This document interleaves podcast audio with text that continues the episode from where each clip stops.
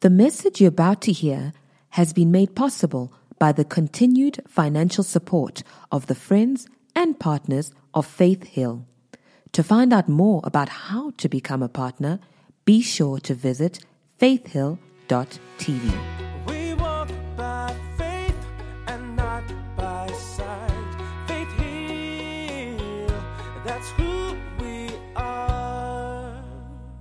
Why don't you hold your Bible, lift it up real high, and shout, This is my Bible. I believe what it says I am. I can do what it says I can do. I am a believer and not a doubter. A doer, not just a hearer. Namhlanje, today, vandag, I will learn from God's word, and my life will never be the same. Because faith comes by hearing, and hearing by the Word of God. We're still talking about uh, hearing the voice of God. Amen? And uh, we discovered, you know, building up to today, that God wants to speak to us. We also discovered that God is always speaking. Uh, we discovered that you don't have to pray for God to speak. Amen? God is always speaking. You don't have to fast to try and convince Him uh, to speak to you. God is always speaking. In other words, uh, through His grace, God is always broadcasting, He's always giving. In fact, the very def- definition of the word heaven is a pushing out or a giving. So he- heaven is always uh, broadcasting, it's always transmitting. But what we need to do is to fine tune uh, the frequency of our heart or the frequency module of our heart to the channel uh, which God is broadcasting from so we can hear Him clearly. Amen? And so today we're continuing in the same breath and we're going to be talking about how you can maintain your heart to hear clearly what God is saying to you. God wants to speak to you about your business. God wants to speak to you about your ministry. God wants to speak to you about your marriage. God wants to speak to you about your life. How many of you believe that? It says in Jeremiah 10, verse 23, it is not in man that walk to determine his own steps. It says in uh, Psalm 37, verse 23, the steps of a good man are to be ordered of the Lord. So God wants to help you on this journey. Amen. And as He helps you, as you pay attention to what He's saying, He will be able to uh, uh, help you even better. Let's go to 1 Kings chapter number 19. We're going to read from verse 11 to 13. 1 Kings chapter number 19, verse uh, 11 to 13. And he said, the angel speaking to Elijah, Go forth and stand upon the mount before the Lord. And behold, the Lord passed by, and a great and strong wind rent the mountains, and brake in pieces the rocks before the Lord, but the Lord was not in the wind. Someone say, The Lord was not in the wind. And after the wind, an earthquake, but the Lord was not in the earthquake. Say, The Lord was not in the earthquake. Verse 12, and after the earthquake, a fire, but the Lord was not in the fire. And after that fire, a small, a still small voice. And apparently, the Lord was in the still small voice. He was not in the earthquake. He was not in the strong wind that tore up the rocks. You know, sometimes we speed, uh, read through this and we don't really pay attention and let it paint pictures in our imagination, in our mind. I mean, this is a pretty dramatic event. Can you imagine? This wind was so strong, it was tearing up rocks. I mean, this earthquake was so strong, it was shaking up things. Surely the Lord should be in one of those, right? And there was a great fire that came. And the Bible declares that the Lord was not in any of those things. The Lord was in a small, a still small voice. And then when you fast forward to the New Testament, God spoke to people, you know, through Jesus, but he also spoke through uh, uh, uh, dramatic uh, uh, ways. You know, when Jesus was getting baptized, there was a voice, a booming voice that came from heaven. This is my beloved Son, in whom I'm well pleased. But with all of that, you and I belong to a new covenant where God Himself lives on the inside of us. And His primary way of speaking to us is going to be the still small voice. And the reason He does that is because, number one, God is pleased by faith. God loves it when you hear Him by faith and not just by your senses. Remember, 2 Corinthians 5, verse 7 says, We walk by faith and not by sight. Sight is not saying we don't walk by using our, you know, optics to see. He's not saying that. Sight is saying we do not live our lives based on the five senses. What you see, what you taste, what you smell, what you hear with these uh, lugs here, uh, what you can touch. He's saying, no, we, we don't walk based on that. We walk by faith. So the reason why God wants to use a still small voice is because he wants to activate you to start hearing him by faith. And not just with outside external things. Amen? And the second reason is it's strategic. It's just strategic for God to speak to you internally uh, rather than externally. Can you imagine sitting in a boardroom meeting and uh, you're trying to get a word from the Lord for this deal that is set before you, and what you're expecting is an earthquake, a fire, and a strong wind. I mean, the strong wind is going to blow all the contracts out of the board, boardroom, and you may not have a contract to sign after all. Amen? So, what God does is He speaks directly through you, to you, through the channel of your heart. Amen? And you need to move your heart to a place where it's ready to receive the frequency of God. Let's go to Proverbs chapter number 4. We're going to read from verse 23. Thank you, Jesus. Proverbs chapter number 4, verse 23. So you can hear God's voice uh, Jesus said, My sheep hear my voice and they follow me. You remember? If you are God's sheep, if you are Jesus' sheep, if you are the sheep of his pasture, you can hear his voice. Uh, you don't have to uh, uh, work extra hard to try and get yourself to hear his voice. You can, but it's going to come through the channel of your heart. Proverbs chapter number 4, verse 23 says these words. It says, Keep your heart with all diligence, because out of it are the issues of life. Now, I want to read the same verse in the New Living Translation. It's going to interest you the way he puts it in the NLT here. He says in the NLT, guard your heart above all else, for it determines the course of your life. Saints, I want to submit to you this morning that everything that God is going to do in your life is going to have to flow through the channel of your heart. Amen? He's saying here the course of your life is directly determined by the government.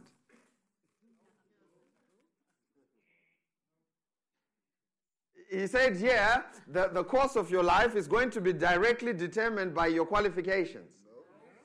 You, you, know, you don't have a DBA and a BBA, therefore you, you have no chance. He didn't say any of that. He did, did he say that is, the course of your life is going to be determined by the color of your skin? No, he didn't say that. Did he say it's going to be determined by your income level? No, he didn't say that. Your nationality? No, he didn't say that. He said the course of your life is going to be determined directly by your heart. There's a corresponding scripture that goes with this in Proverbs 23, verse 7, which says, As a man thinks in his heart so easy. Now, when God wants to get stuff to flow into your life, He's going to have to do it through the channel of your heart. And here we have an instruction, we have a, a, an encouragement, a, an exhortation. He tells us to guard our hearts above everything else, above guarding your income, above guarding your job, above guarding everything else. He says the very the thing you should be guarding, the thing you should be spending time guarding is your heart. Because your life is directly determined, the course of your life. Can you imagine? The, the direction in which your life is going to go is determined in the CPU of your life, which is your heart.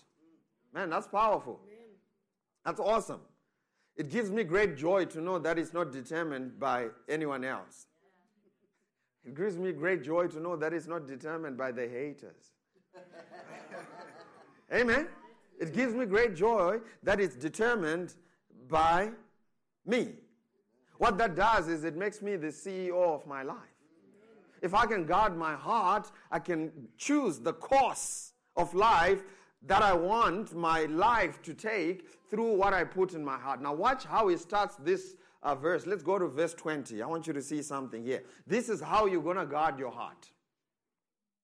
Verse 20.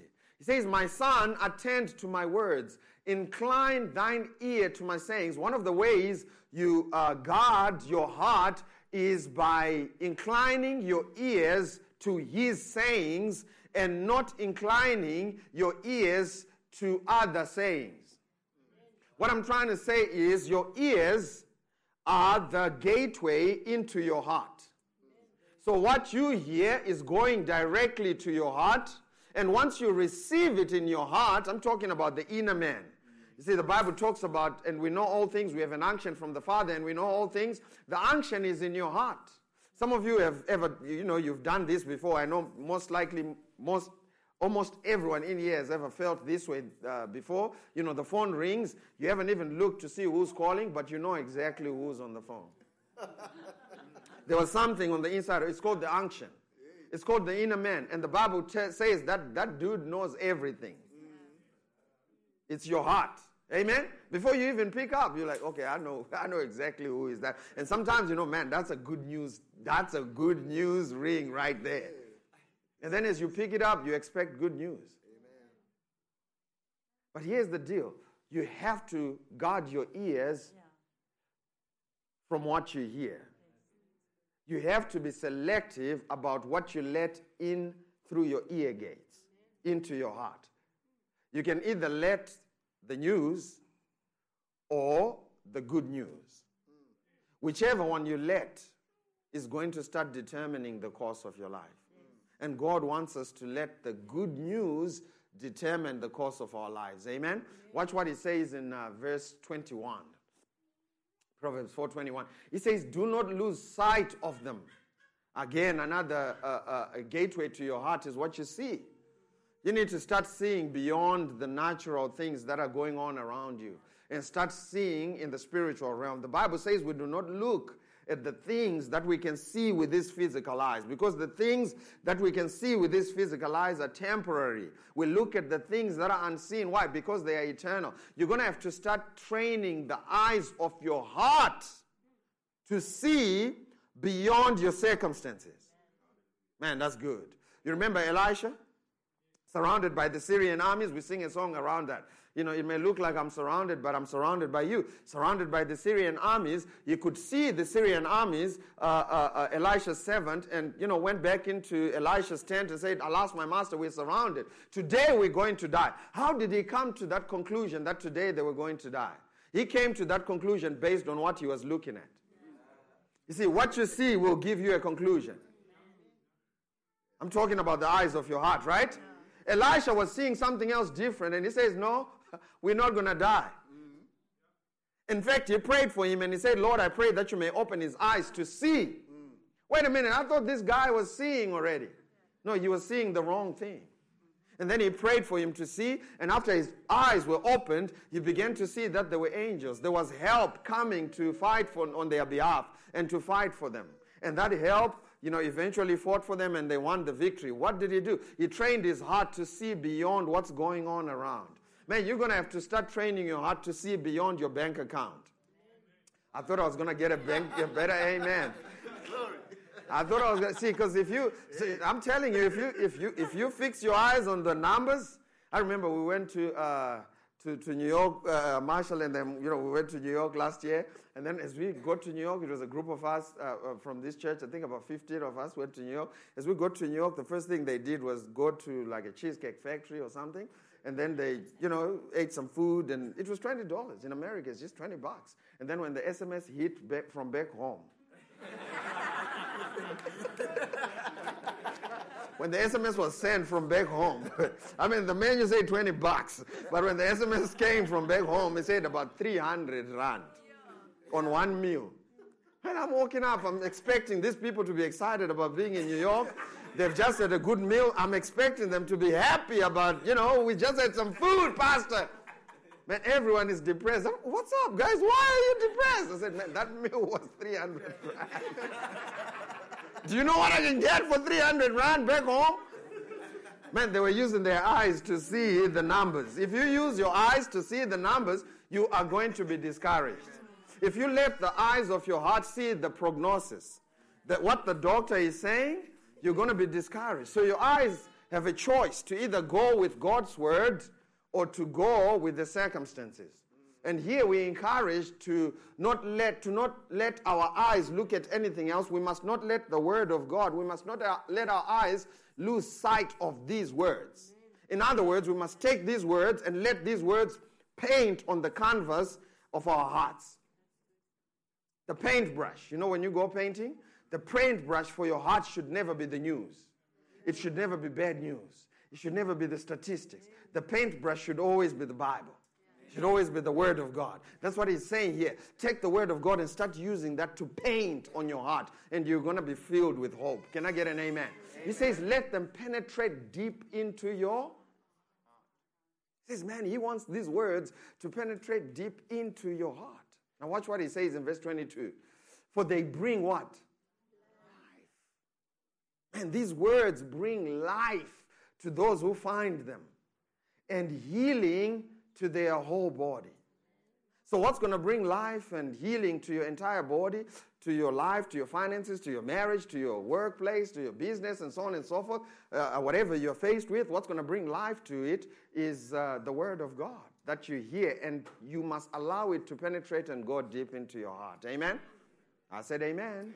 So, our hearts play a, a, a, critical role. This is the, the, uh, the gateway uh, everything that we're reading here, the gates, uh, gateways into our hearts. Uh, you know, a few weeks ago we talked about uh, sin.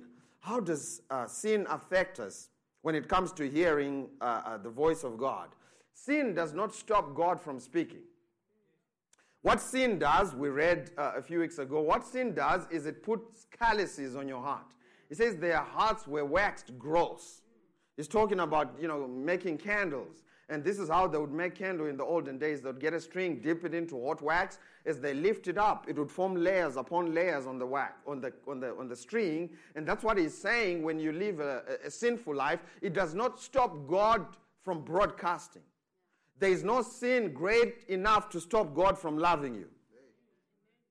There is no sin great enough to stop God giving you the words and the directions that you need for your life. All it does is it makes, it puts calluses on your heart, uh, uh, uh, dead cells on your heart. It makes you less sensitive to the instructions of God.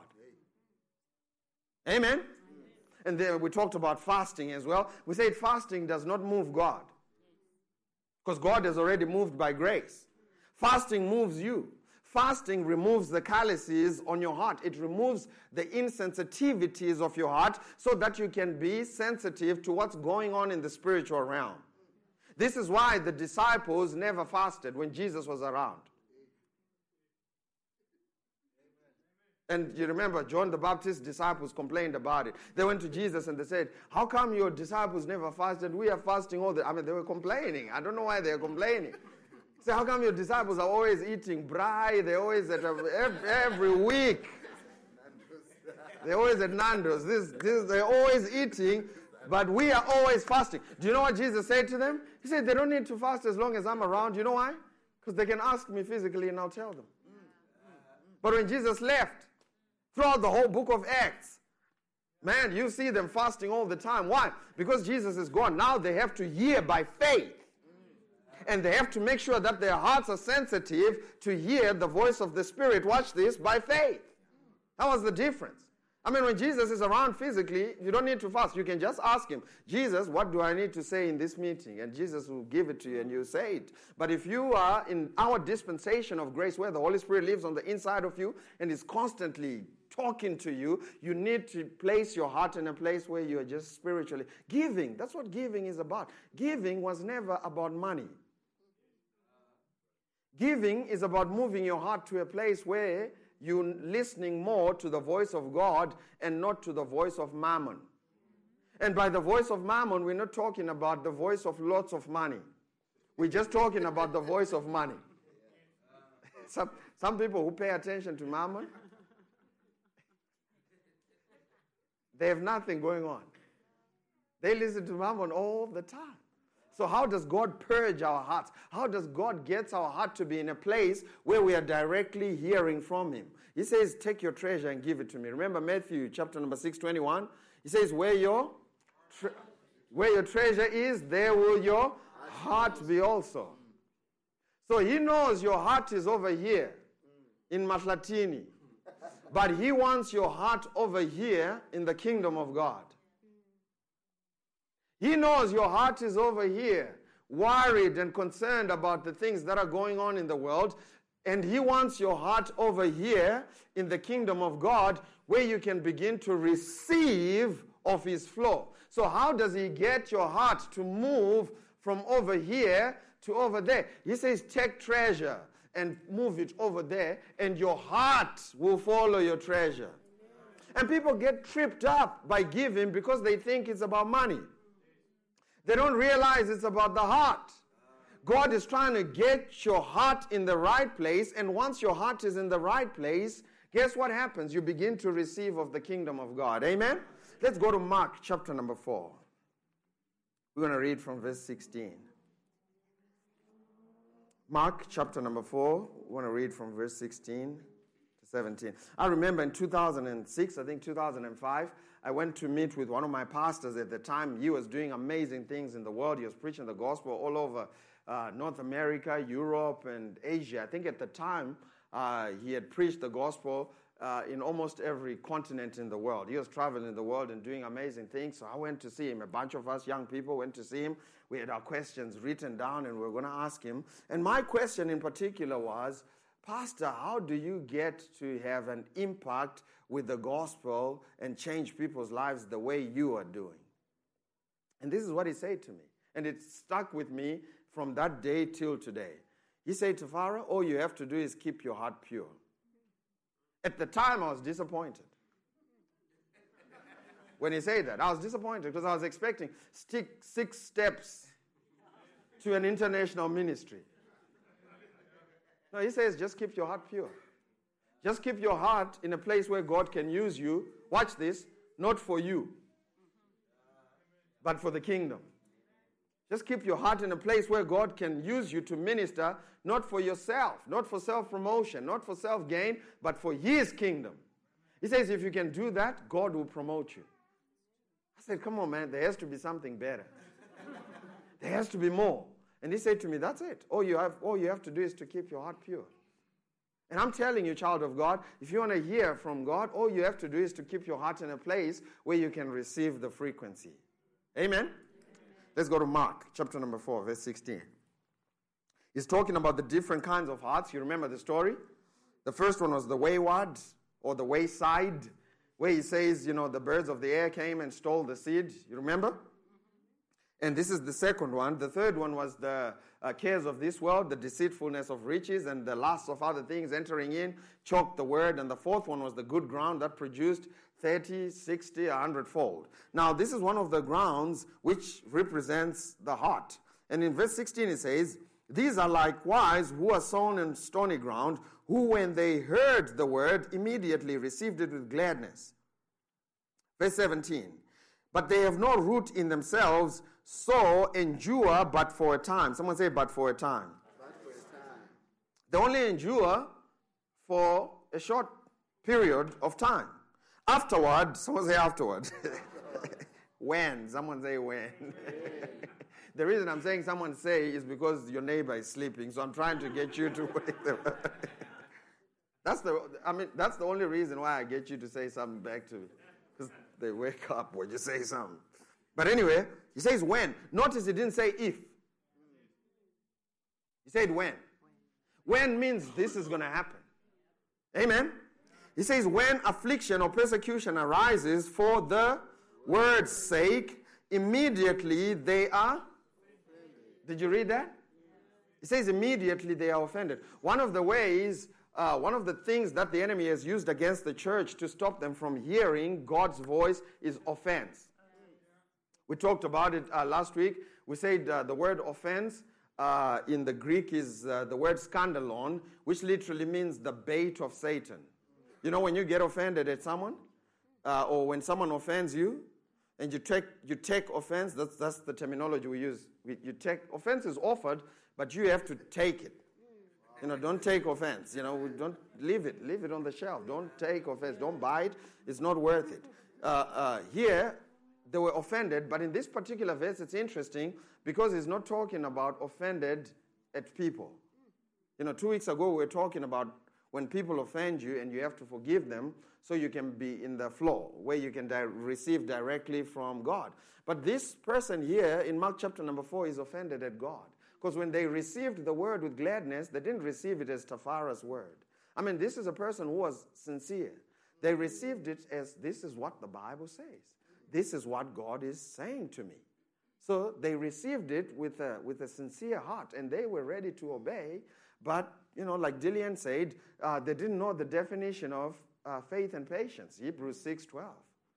He says we should imitate those uh, who by faith and patience inherit the promises of God. They didn't know that it's a, it's a, it's a long term thing.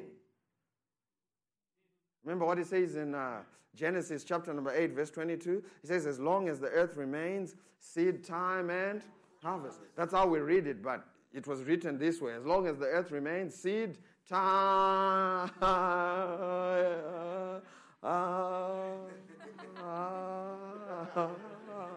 I'm and harvest. we like to speed up the time. That's where offense happens. When you try to get God into your own timetable. The time, let's come on, let's shorten that syllable. Let's come on. God, let's ah, let's do it in one week. That's what Dillian was saying, right? You plant it today, you want to see it tomorrow. In fact, most people get offended at God because it didn't happen in the time that they specified not the time that God specifies. And the reason God specifies a certain time for us is exactly what Dillian was teaching faithfulness. When you're ready, God will bring it to you. Amen? So they were offended at God. And offense produces a fruitless life.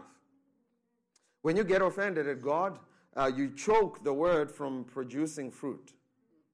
You know, when you get angry at God, you get mad at God, you know, Pastor. In fact, this is how offense at God always sounds. Pastor, I've done everything I know to do, I'm still not getting healed. That's how it starts. I've tithed, Pastor, I've tithed for about two months now. Where's my breakthrough? Pastor, I've been, I've been serving, I've been doing everything that you said to do. I mean, man, you need to read and find out how long it took some of the guys in scripture to even start, for God to graduate them, to even start doing stuff. I mean, the Apostle Paul, the, the, the road to Damascus and him preaching his first sermon took close to 14 years. Oh, Joseph, from the time he dreamed the dream and to the time that he became second in charge in Egypt, it took over 25 years. Man, you try and tell someone that in the microwave generation, they'll think you're a false prophet. I'm telling you, things take time. Can I get an amen? amen? So they were offended because it didn't happen in their timetable. And offense stopped the word from producing. It was not the seed that stopped itself. Listen, offense robs or neutralizes the seed of its potency. When you're quickly offended, when you're ready. In fact, there are some people who live their lives ready to be offended. They, they're, they're offense ready. Amen? I've learned that. You know, being a pastor, I've learned that there is no way. You know, in the beginning, when I was younger in the Lord, 2006, uh, starting out to preach, I would always try and tiptoe and preach a sermon that would not offend anybody. I found out that people were offense ready. I found out that people were going to get offended anyway. If you preach about grace, they were going to get offended that you don't preach sin enough. If you preach about sexual purity, they're going to get offended that you even bring it up. If you preach about finances, they're going to be offended that you bring in this American gospel. If you preach about healing, they're going to be offended because they have an aunt that they know who did not get healed and died. So they're going to get, you better not bring it up. So I found out that people will get offended anyway. So just preach what the Holy Ghost puts in your heart. Man, people are ready to be offended, not just in church, even at work.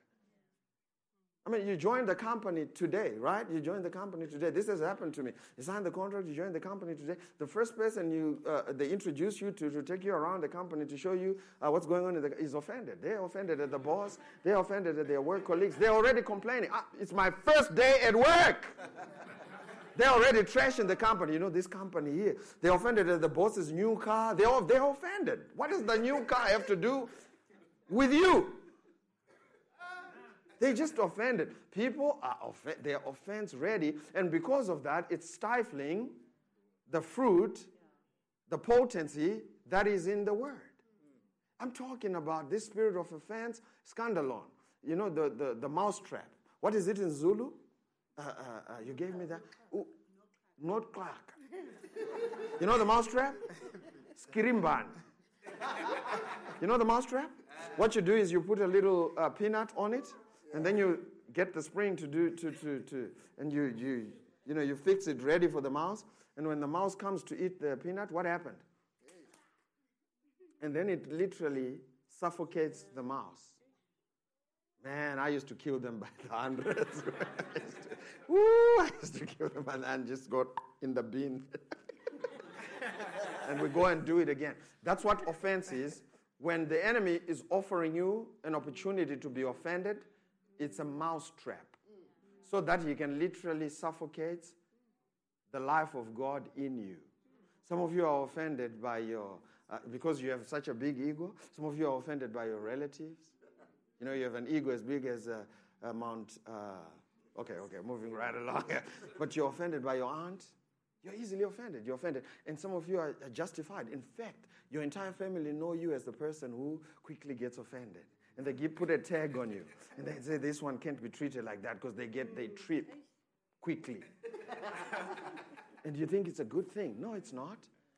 The enemy is having a, a party because all you're doing is biting. And then he sucks the life out of you, out of your destiny, out of the word that you receive. Man, you need to be long suffering. The Bible calls it patience.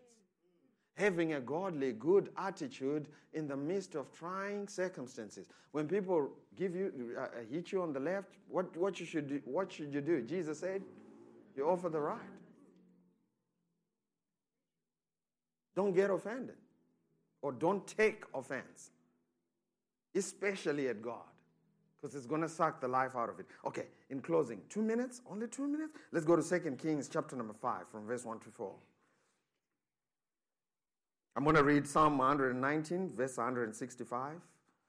It says, Great peace have they which love the law, nothing shall offend them. Great peace have they which love the law, great shalom, great prosperity, great healing are they which love the word of God, nothing shall offend them. They live their lives free of offense. Amen? Second Kings chapter number 5 from verse 1 to 4. Man, I'm hot here. Switch on the aircon? I'm burning. Is it just me? Yeah. Second Kings chapter number 5 from verse 1 to 14. Let me read it in the message Bible because we are running out of time. Naaman, or Naaman, was general of the army under the king of Aram. He was important to his master. Say that after me. He was an important man. this is where it starts. this is where it starts. Amen. Who held him? You see, there's nothing wrong about being important and having a, a position of authority, but don't let that get to your head. Amen? I said, Amen. Who held him in highest esteem because it was him, it was by him that God had given victory to Aram. A truly great man, but afflicted with a grievous skin disease. He had leprosy. Uh, it so happened that Aram, on one of his raiding expeditions against Israel, captured a, a young girl who became a maid to Naaman's wife.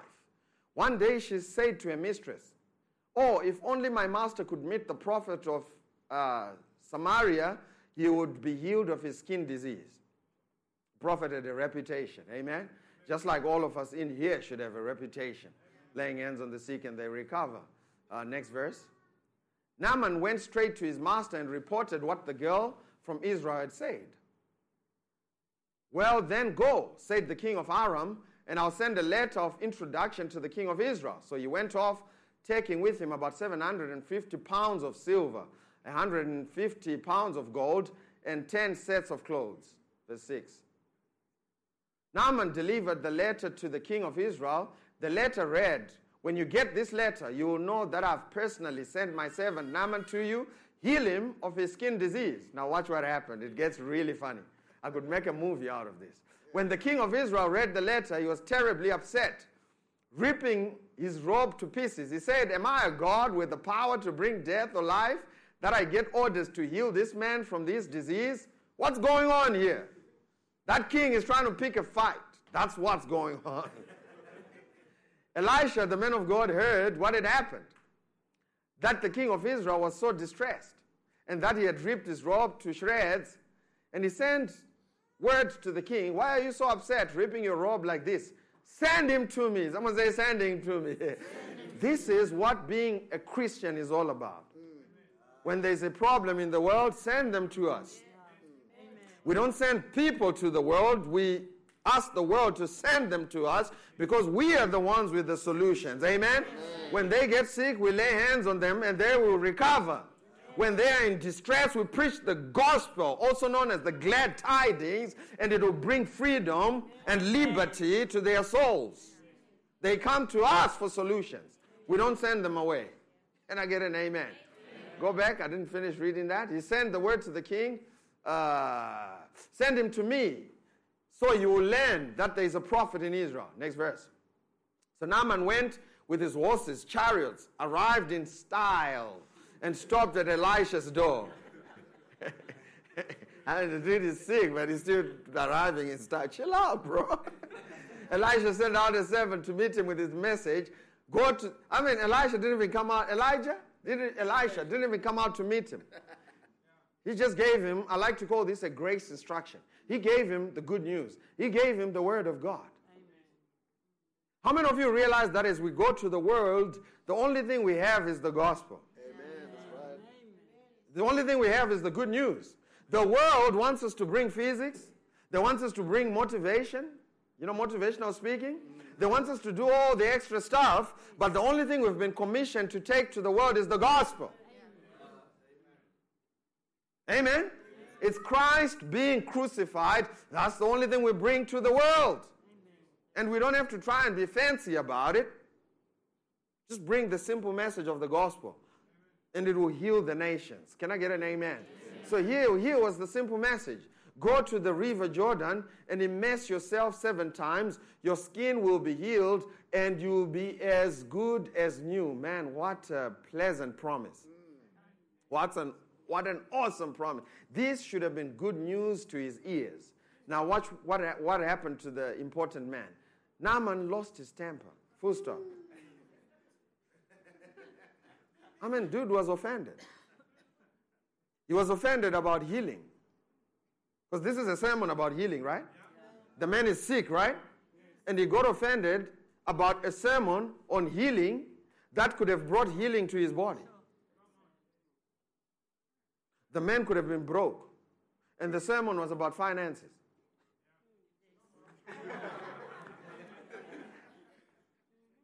and he got offended.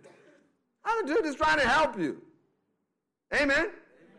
The person could have had a, a, a challenge in their marriage, and they got offended that the pastor even brought it up in his sermon.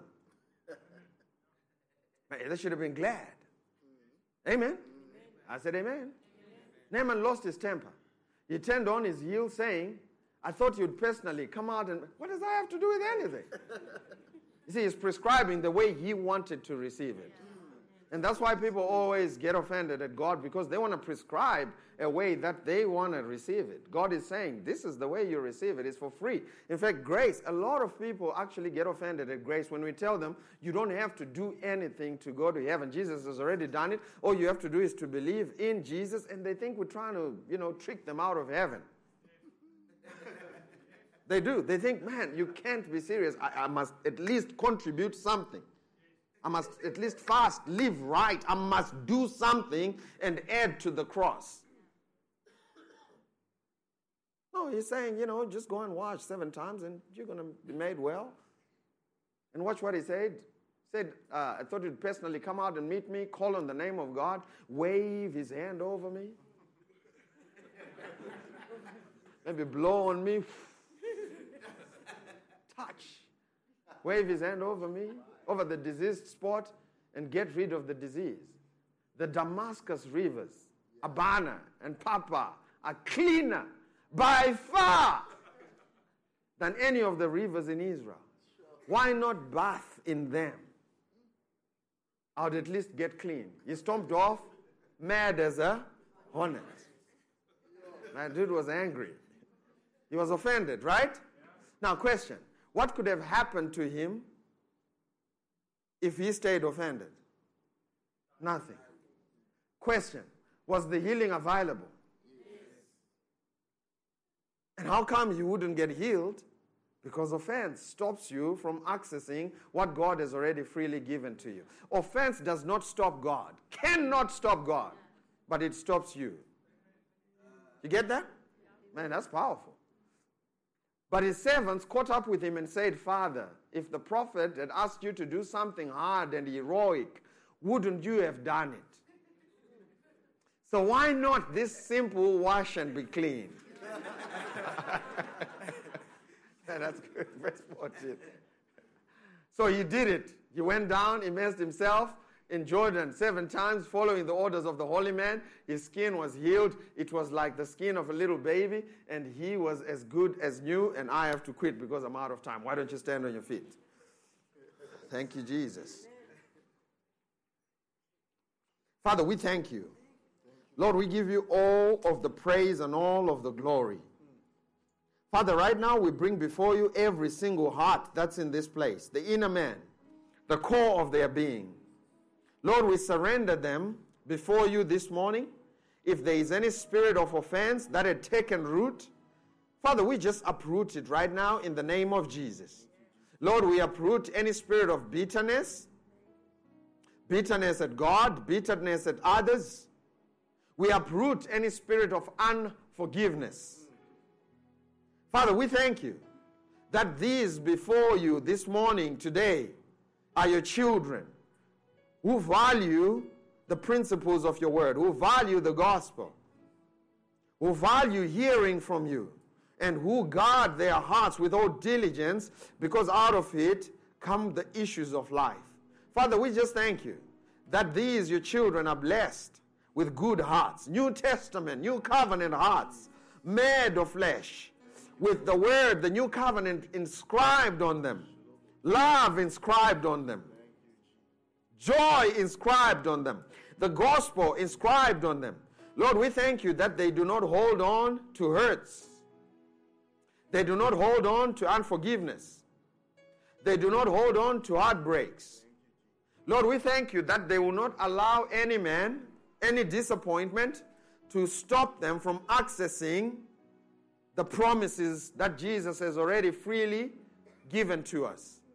Those that went through heartbreaks, we pray right now in the name of Jesus for a supernatural power of the Holy Spirit to heal their hearts completely. Those that encountered heartbreaks in relationships, Father, we just thank you that you are wiping that all away. And Father, that they are ready for a fresh new start, as if that never happened we bind the spirit of the enemy to bring back remembrance of hurts, to bring back remembrance of words that were spoken over them. We cancel every word, we cancel every remembrance of every negative word that was spoken over them that created a, bitter, a, a root of bitterness. We cancel it right now in the name of Jesus. And Lord, we thank you that today marks a new beginning. Today is a brand new start. Today marks a new heart, ready to receive the glad tidings and the good news and the good report of the Lord. Father, we thank you for it and we give you all of the praise and all of the glory. It is in Jesus' name that we pray. And someone said, Amen.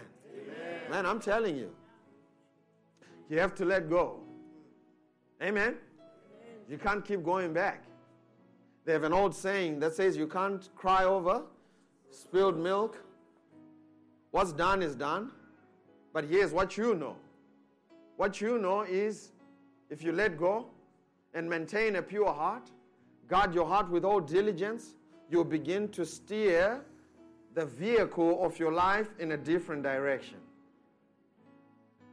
It's not too late.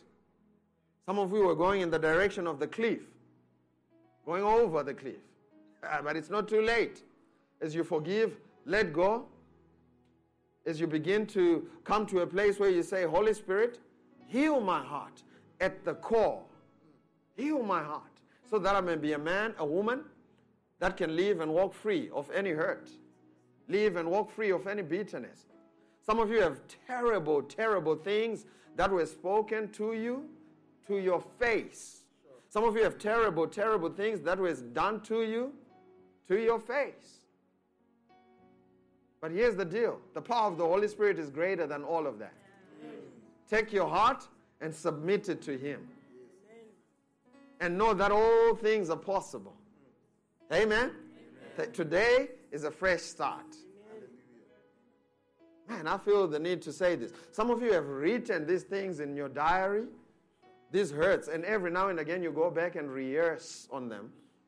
Man, there's no need for you to read that, that garbage. You need to go burn that. And whenever you feel like you need to read something, read something good from the Word of God. That says you're fearfully and wonderfully made. That says God honors and values you. That says you are His workmanship, created for good works. That says you are His most prized possession. Read something edifying and don't go back to the past. Some of you are going to be tempted this week to go and share with someone else the things that were done to you. Man, that life is buried, it's gone, it's in the past. Don't rehearse that. Rehearse how bright your future is. Some of you may have to buy glasses because God is bringing you to a bright future. Amen. We love you. God bless you. And remember these words from 2 Corinthians 5, verse 7. For we walk by faith and not by sight.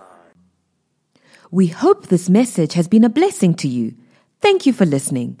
To find out more about how you can become a partner, visit faithhill.tv today.